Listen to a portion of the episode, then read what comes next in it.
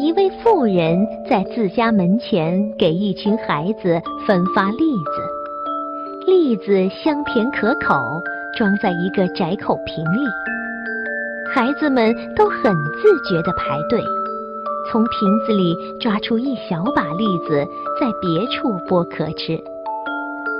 队伍中有个小男孩，他特别爱吃栗子，眼珠子紧紧盯着瓶子里的栗子不放。好不容易，终于轮到他了。只见他张开手掌，抓了满满一把栗子。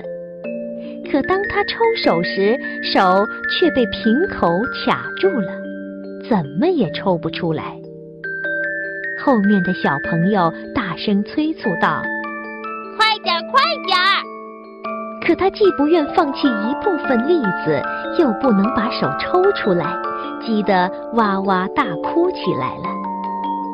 这时，妇人开口说话了：“你还是知足些吧。”只要少拿一半，手就很容易抽出来了。这故事是说，不知足的人很容易被欲望所困。